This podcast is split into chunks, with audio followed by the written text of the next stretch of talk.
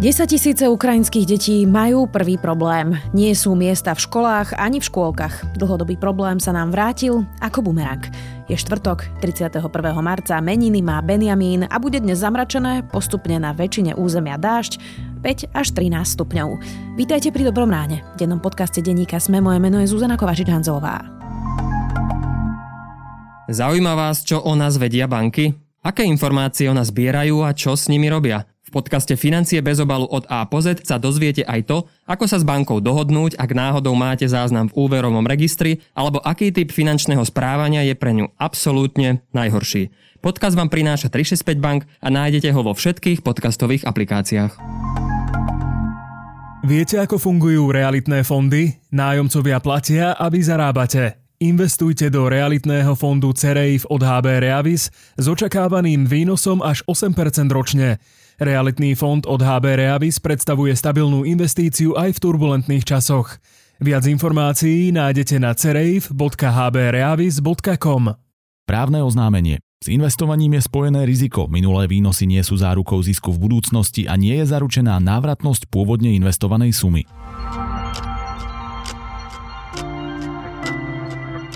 A teraz poďme na krátky prehľad správ. Zo Slovenska musí odísť 35 ruských diplomatov. Ministerstvo zahraničných vecí rozhodlo o znížení personálu ruskej ambasády. Podľa našich informácií tam má pracovať až 69 ľudí. Diplomatickú notu o rozhodnutí dostal predvolaný ruský veľvyslanec. Návrh súdnej mapy i stavebné zákony sa presúvajú na ďalšiu schôdzu parlamentu, ktorá sa má začať 26. apríla. Dohodla sa na tom koalícia. Dohoda zatiaľ viazne na krajských súdoch. Presunula sa tiež opakovaná voľba člena Rady Slovenského pozemkového fondu. NAKA zadržala v rámci akcie Pompeje 24 ľudí. Má ísť o trestné činy spojené s nákupmi na hmotných rezervách. Polícia zasahovala na celom území Slovenska.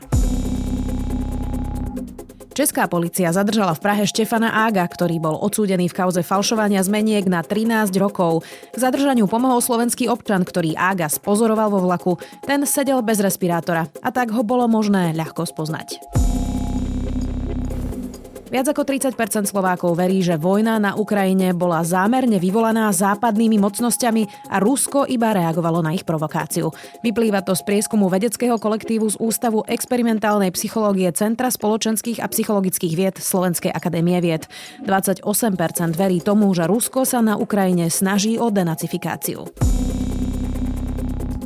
Ministerstvo obrany chce nakúpiť obrnené vozidlá za viac ako 400 miliónov eur. Vláda schválila fínsku ponuku vozidiel 8x8. Slovensko dlhodobo zaostáva v modernizácii ozbrojených síl. Veľká časť techniky je už za svojou životnosťou. Viac takýchto správ nájdete na sme.sk.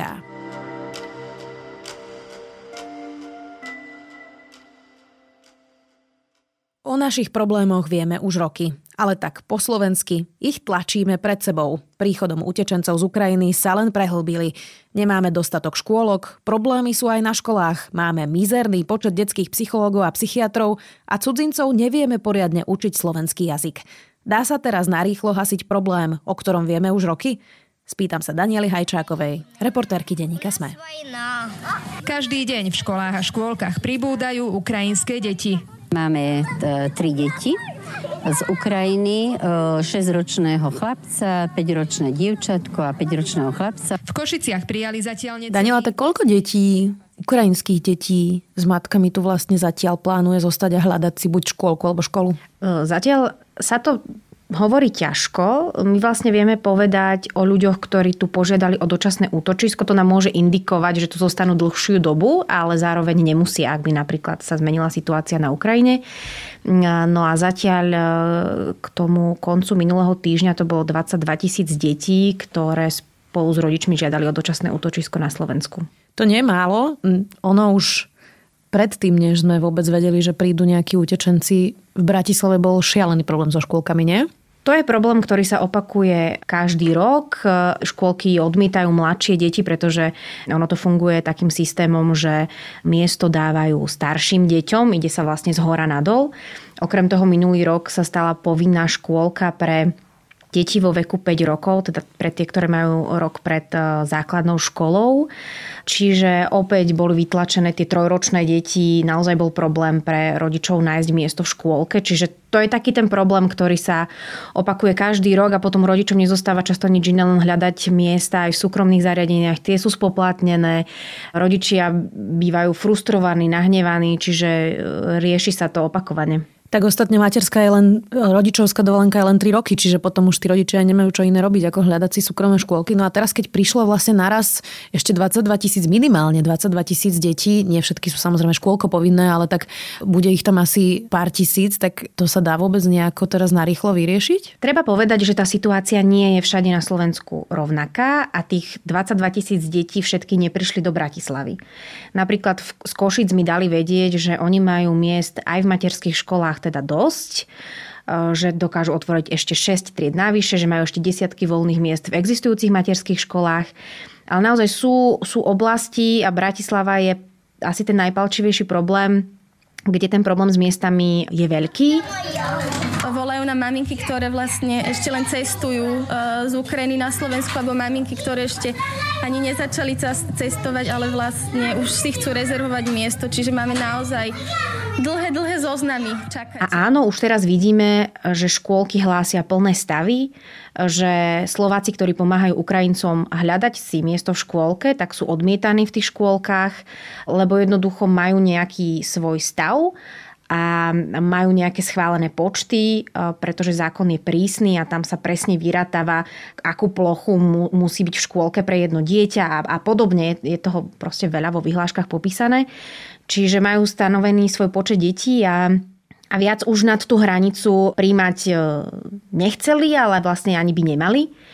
No a tu vlastne nejakým spôsobom zasiahla do toho e, hygiena. Dá sa povedať, že úrad hlavného hygienika vydal také usmernenie pre, pre regionálne úrady, aby mohli tolerovať vlastne, ak škôlka o 10% navýši tú svoju stanovenú kapacitu maximálne, no tak aby pri kontrolách vlastne pri tomto prižmurili oko, aby to nejako neriešili tu sa ale môžeme baviť, že to je asi iba nejaké krátkodobé riešenie, lebo naozaj uh, toto nie je riešenie na dlhú dobu a, a budeme to musieť nejako vyriešiť. No to som sa práve chcela spýtať. Uh, ono ako na chvíľku zatvoriť oči hygienikom je jedna vec, ale ak už tu majú dočasné útočisko, predpokladám, že tu tí Ukrajinci chcú zostať uh, a tá vojna naozaj nevyzerá, že by skončila vôbec ešte tento rok podľa tých prognóz.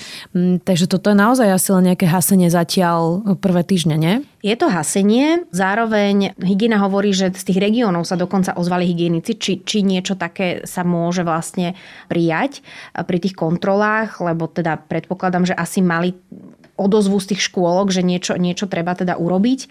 Zároveň ako keby ešte vydali také usmernenie, že, že môžu tie zariadenia pre deti v predškolskom veku vznikať napríklad aj v centrách voľného času a v materských centrách. Čiže v miestach, kde sa nemusia splňať až také prísne hygienické štandardy, ako pre materské školy, aby sa vytvorili nové miesta.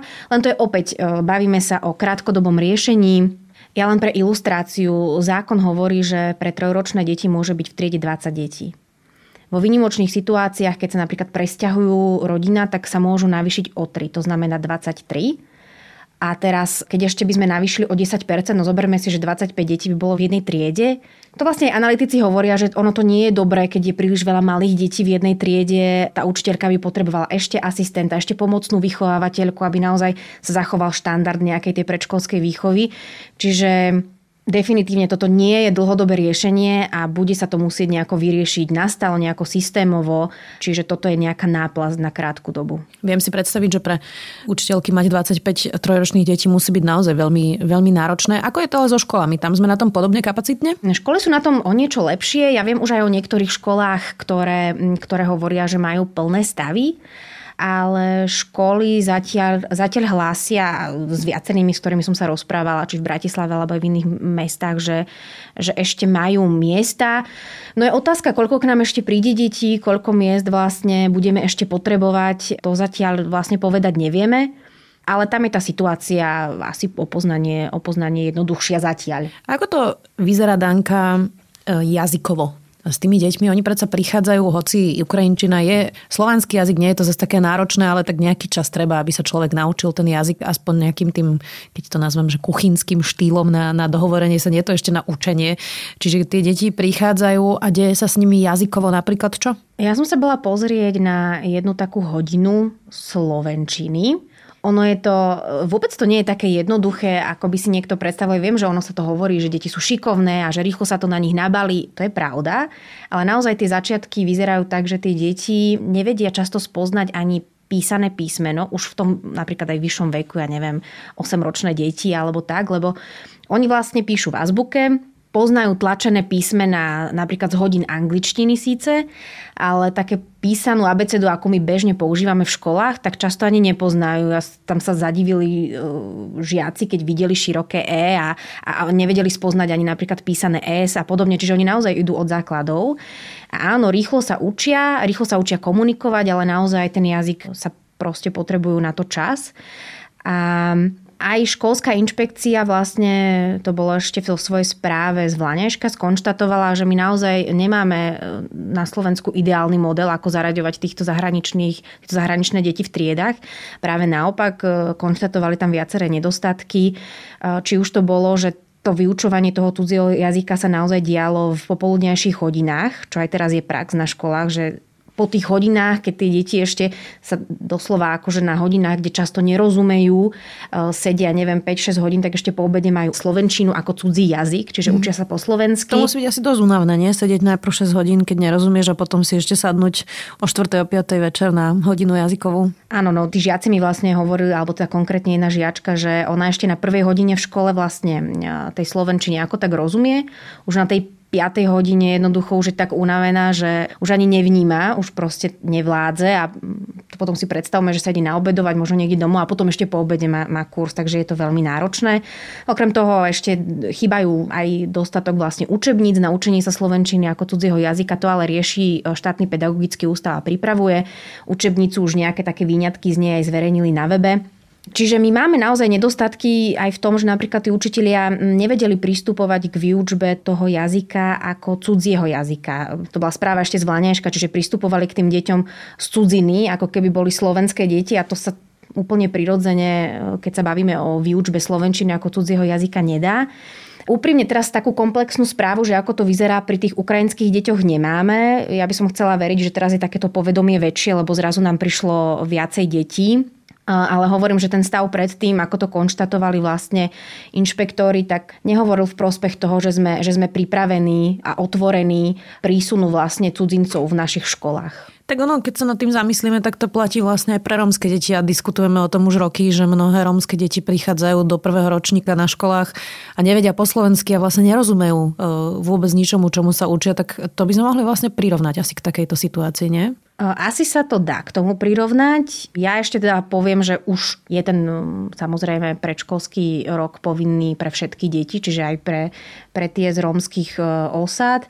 Ale asi pri tých rómskych je to ešte zložitejšie v tom, že oni prichádzajú z prostredia aj takého, že mnohé veci nepoznajú v tej škole. Nie len samotný jazyk, ale ja si spomínam, aj keď mi hovorili učiteľky, ako oni vlastne prvýkrát opustili osadu v tom, v tom veku, čiže prvýkrát napríklad videli naozaj dlhý rad schodov, po ktorom museli prejsť, pretože tam sa s tým nikdy nestretli. Čiže to je ešte oveľa širší a oveľa komplexnejší problém, ktorý, ktorý máme, ale pokiaľ sa bavíme o tom jazyku, a o tom, ako pristupujeme k deťom, ktoré, ktorých rodným jazykom a, a takým, v ktorom komunikujú, nie je slovenčina, tak je to asi podobné. Rovnako hovorí aj maďarská menšina, že by chceli, aby sa ich deti učili slovenčinu ako cudzí jazyk, pretože je to pre nich náročné. Spomínam Aha. si, že viacerí politici Mostu Hit mi hovorili, že ich deti vedia niektoré básničky po slovensky, ktoré sa učia v škole, že im vlastne nerozumejú, že ich len verklikujú. Tak to by nám mohlo vlastne naznačiť, že robíme niečo zle. Danka, napadá mi ešte, že mnohé tie deti, hoci nie všetky, ale mnohé áno, prídu aj s nejakými traumami prídu aj e, so strachom možno svojho otca, ktorý musel zostať v krajine a bojovať a môžu mať rôzne psychické problémy. Vieme dlhodobo, že počet detských psychiatrov a detských psychologov alebo vôbec školských psychologov na školách je, je žalostný. Tak asi ani na toto nie sme úplne pripravení, nie? Toto je ďalší problém, s ktorým sa Slovensko bude musieť nejako vysporiadať. No, na školách naozaj, naozaj by mal pôsobiť teda aj školský psychológ, mal by tam byť človek, ktorý vie pomôcť, ale vieme, že v praxi to tak nie je. Ono to býva tak, že, že tí psychológovia bývajú v centrách a majú napríklad, e, teraz v centrách myslím psychologickej pomoci a prichádzajú napríklad do školy, ja neviem, raz za týždeň, lebo majú nejaký čiastočný úvezok e, v tých školách. Čiže určite my nemáme tú sieť pokrytú tak, ako by sme mali a naozaj tí psychiatri to je ešte asi oveľa väčší problém. No sú to také problémy. Mm, ja mám pocit, že teraz s príchodom ľudí z Ukrajiny sa u nás úplne na povrch ako keby vyplávalo všetko to, v čom sme zaostávali, ale teraz vlastne to máme násobne viac, to vidíme, lebo, lebo sme boli postavení pred hotovú situáciu, že, že zrazu nám prišlo veľa ľudí, ktorým musíme pomôcť a zatiaľ, čo sme tak uštikovali po, po kuštičkoch po tých rokoch, že sme tak pomaly možno niečo riešili a napredovali, tak zrazu nám sa to tu chrstlo do tváre všetko, v čom, v čom vlastne zaostávali dostávame a, a, a vidíme to. Hovorili sme teraz vlastne o všetkých tých problémoch, o ktorých mimochodom inak aj my dve hovoríme už roky. Sú to naozaj problémy, ktoré nie sú nové, len teraz vykoncentrovali vlastne ešte väčší problém. No čo na to minister školstva? Začnem od toho asi, asi problému, ktorý je najakútnejší, lebo sa deje práve teraz a to sú tie škôlky. Tak minister školstva síce hovorí, že ministerstvo má plán, Zatiaľ ale nevieme, čo v ňom je chce ho predstaviť. On to povedal, tuším aj pred týždňom, že ho, že ho predstaví verejnosti. Mm, zatiaľ nevieme, čo v ňom je, čiže ťažko sa to hodnotí. Každopádne aj analytici hovoria, že ten plán by mal prísť čo najskôr, lebo tie deti tu sú. Časť z nich tu zostane. Možno aj my nevieme, ako dlho bude trvať ten konflikt, takže naozaj sa potrebujeme vysporiadať s týmito vecami. A či už je to vznik nových miest v materských školách alebo zafinancovanie rôznych detských skupín, ktoré aktuálne vznikajú ako náhrada škôlok tam, kde nie sú miesta. To sú všetko problémy, ktoré, ktoré treba riešiť, ale zatiaľ nepoznáme to riešenie konkrétne od ministerstva školstva, takže si na neho budeme musieť asi počkať ešte. Tak hádam, na tom už pracujú Daniela Hajčaková, reportérka denníka Sme vďaka. Som architekt ekodomov Martin Pribila. Pri svojej práci nerobím kompromisy. Nerobte ich ani vy a šetrite vďaka fotovoltike tam, kde to má zmysel. Vytvorte si aj vy domov šetrný k prírode aj k vašej peňaženke. Začnite si už tento rok vyrábať vlastnú elektrínu zo slnka s fotovoltikou od ZSE. Teraz aj s virtuálnou batériou a s garanciou objemu vyrobenej elektriny. Viac na zse.sk.